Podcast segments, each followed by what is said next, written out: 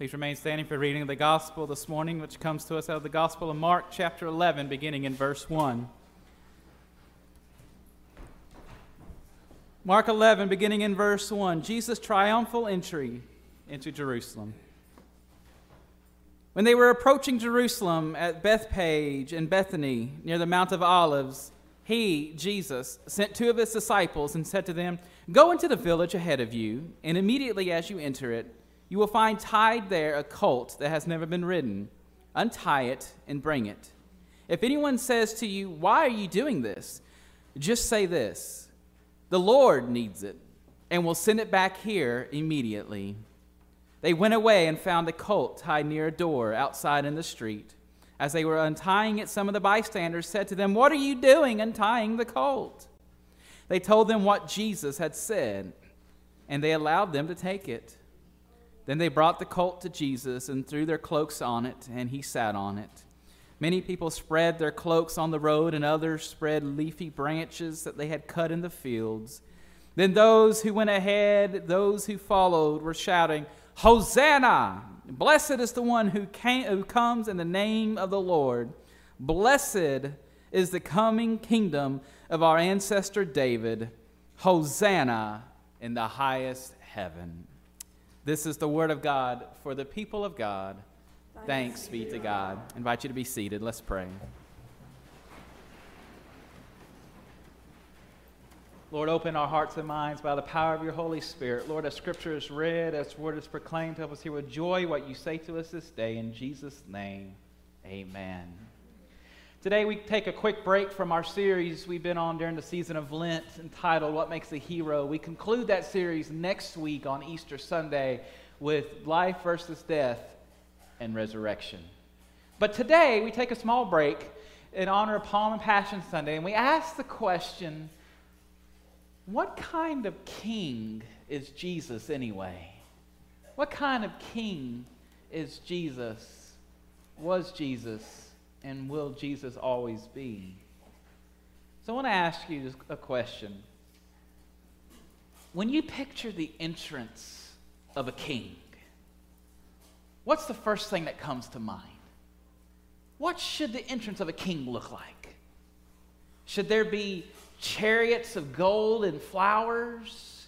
Should there be palm branches? Should there be um, limousines and red carpets? Should there be horses and trolleys? Should there be extravagant robes? I kind of picture the scene in Aladdin where Aladdin comes strolling in to Agrabah on the back of the, the elephant, and there's, there's people everywhere. He's got people, he has those guys swinging the bells and say, Make way for Prince Ali. And there's things everywhere. People, and the genie just goes nuts. Make way, here he comes, bang drums, whatever. All of this for the entrance of, well, what they thought was a prince, right? But they thought it was a king. So, should there be flowers and jewelry and robes and all these kinds of things? Is that what you picture when you picture the entrance of a king? Maybe it's a long, dangling royal robes that they wear in England, and, and there's a parade of people there to welcome them. Whatever, whatever we picture, this is the kind of entrance that King Herod would have had that day in Jerusalem. That's the kind of entrance that, that Pontius Pilate would have had in Jerusalem as they processed in scores of soldiers and, and chariots and, and regalia. They would have marched and processed into Jerusalem that day, knowing that it was the first day of the season of Passover, when there were thousands, if not millions, of Jews from around the world that were flocking into Jerusalem for Passover that week. And so they would have processed with their soldiers and their, their wealth to show the power that they possessed the power of the high priest, the power of the king, the power of Governor Pilate with the entire Roman Empire behind him. We're reminded that, that Passover was, this, was is the event that the, that the Israelites, the Jews, celebrated being delivered from slavery and captivity in Egypt. And so during that week, they would all from around the world descend upon Jerusalem to the temple. The Roman rulers, they, they knew this was a, a day that marked this event and that was coming up. And so their display of power was to reinforce the idea that they were the ones that had complete control over Jerusalem, that they were the ones in charge. However, don't you love in Scripture there's always a however? There was a third processional that happened that day, processional that we celebrate today. It was for a well known man of the region, a man that had become famous for his ability to heal, to preach, and for his, his radical methods of associating with other people, things they had never seen before. And, and he didn't have thousands and scores of troops by his side or flowing robes from a brawny steed. He came alone, riding on the back of a simple donkey. No entourage, no, no robes, no scores of troops, no genie to lead the way and to bang the drums. He came alone on the back of a donkey. It's interesting and, and, a bit odd, though, if we look at it, that, that Jesus would ride a donkey because he walked everywhere else he went. Did you ever notice that? In fact, Jesus waited outside the city near the Mount of Olives after sending his disciples to fetch a donkey for the last half mile into Jerusalem after he had already walked some 90 miles the day before from Galilee. So, why would he wait intentionally for the last half mile to ride a donkey when he never rode a donkey before? Why not just walk the rest of the way? With Jesus, there is always a reason. Jesus didn't do things by accident, Jesus always had a reason. Let's take a look at a scripture from Zechariah chapter 9. Zechariah chapter 9, verse 9 says this Rejoice greatly, daughter Zion. Sing aloud, daughter Jerusalem. Look, your king will come to you. He is righteous and victorious. He is humble and riding on a colt, the offspring, the foal of a donkey. These were the words of the prophet Zechariah some 500 years before the day that Jesus would process into Jerusalem. The donkey was very symbolic. The donkey had meaning. You see, kings as far back as David rode them because of their sure footedness in the rocky terrain of, of Israel and Palestine, and they could travel further with less water. They didn't need to be tie tied as much as the brawny steed that most kings rode. No offense to the horses, dear. But they were symbolic and they were useful and they were practical. It was also seen as a humble animal, reflecting not only David's identity as the shepherd king, but of Jesus' own birth story itself, which Mary rode from Nazareth to Bethlehem. The donkey has meaning. The Jews in Jerusalem, they would have known this prophecy from Zechariah. They would have known the stories of David. They would have known that David himself rode the donkeys. So when they would have looked up and saw the famous miracle man riding into town on a donkey, they would have known that this was the king the prophet spoke of. And so they grabbed their palm branches to make his footing more sured.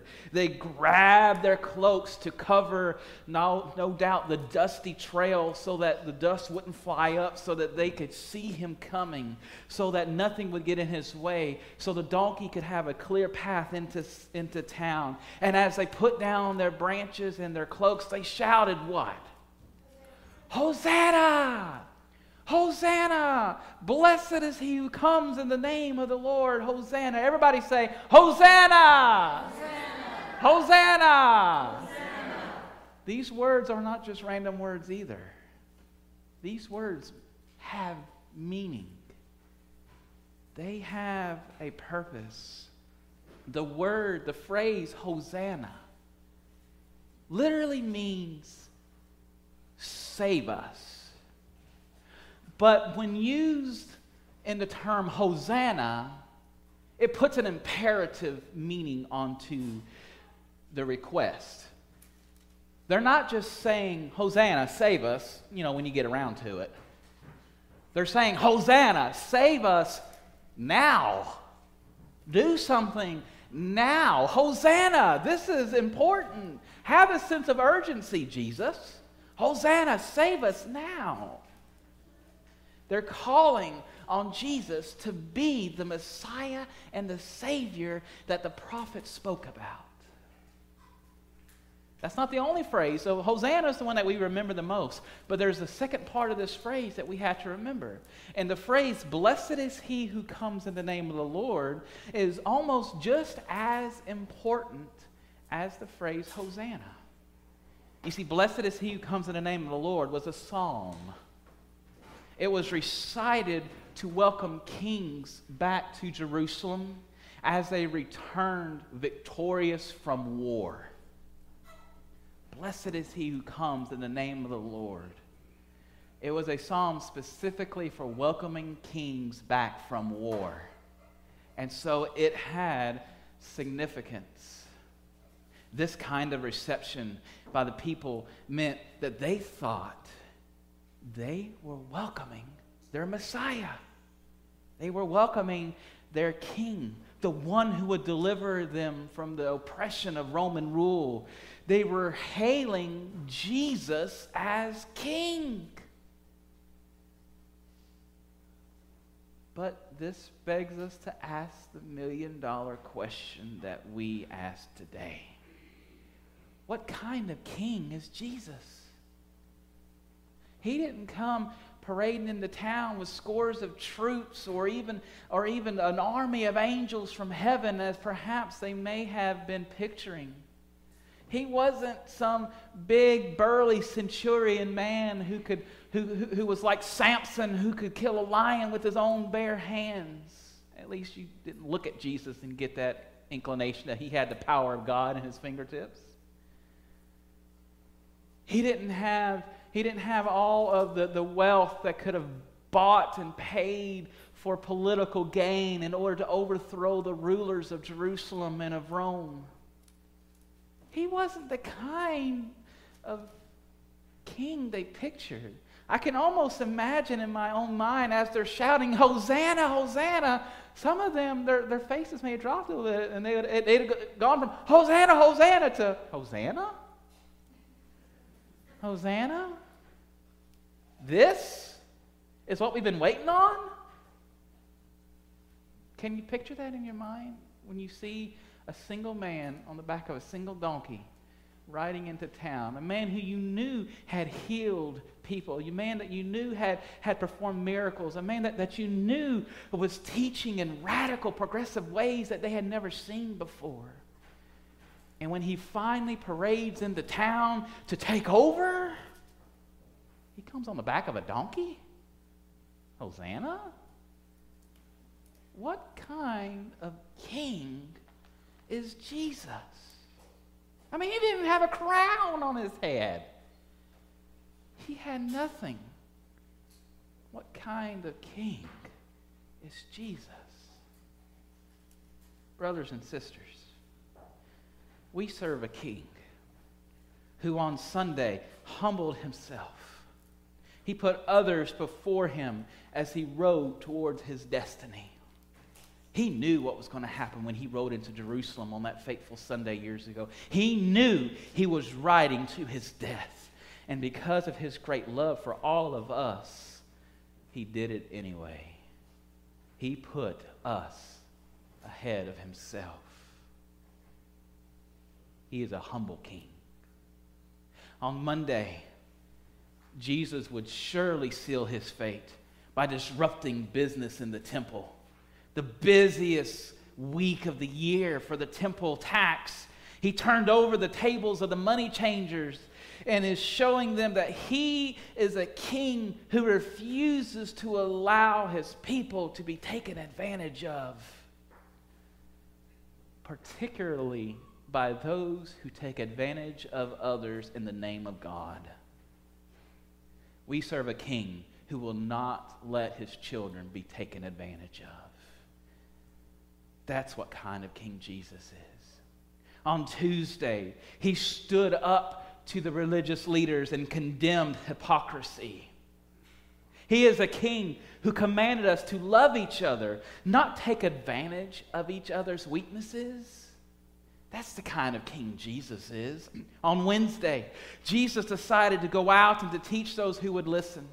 He taught that those who fed the hungry, those who gave drink to the thirsty and welcomed the stranger would be the ones that were ready for the coming of the true king. They would be the ones that would inherit the kingdom. He is the kind of king that spent one of his final meals with lepers and was anointed with oil, not with oil from a well known priest or a teacher, but anointed with oil from a prostitute. Jesus is the king who would rather spend his moments with people that no one else wants to be with.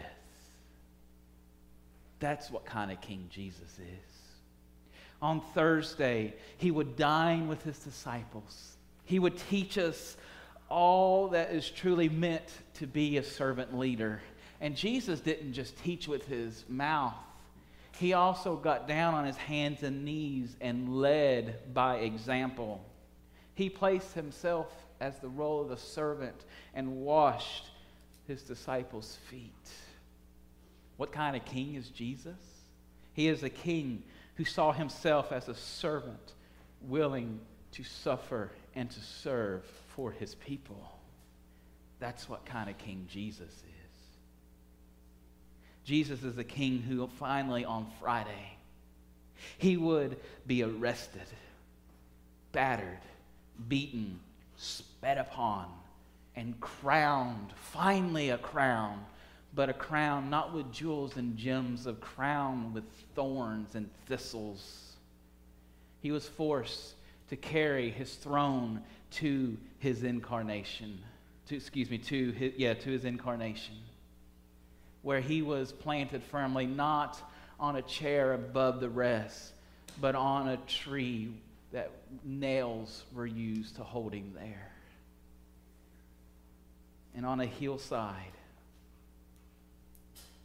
he bled for all of his people. What kind of king is Jesus? He is a king that died so that you and I might have the opportunity to know what it is to be loved by God. He is a king who died so that way we might have the mercy of God, that we might have the opportunity to accept the love and mercy of God, and that we might follow him. What kind of king is Jesus? Jesus is the kind of king that this world will never see again. He's the kind of king that this world never saw up until him. He's the kind of king that loves us so much that he was willing to go through death in order that we might just be given an opportunity to love God back. to love him back. That we might be shown the way to walk in his footsteps. What kind of king is Jesus? Jesus is the king that we all needed. Jesus is the king that we continue to need today. And Jesus is the king that we will always need. He's the king that puts his people first. He's the king that serves his people. He's the king that dies for his people. And next week, he'll be the king who conquers death for his people. That's what kind of king Jesus is. And this is the gospel message of the Passion on Palm Sunday. Glory be to the Father, to the Son, and to the Holy Spirit. Amen.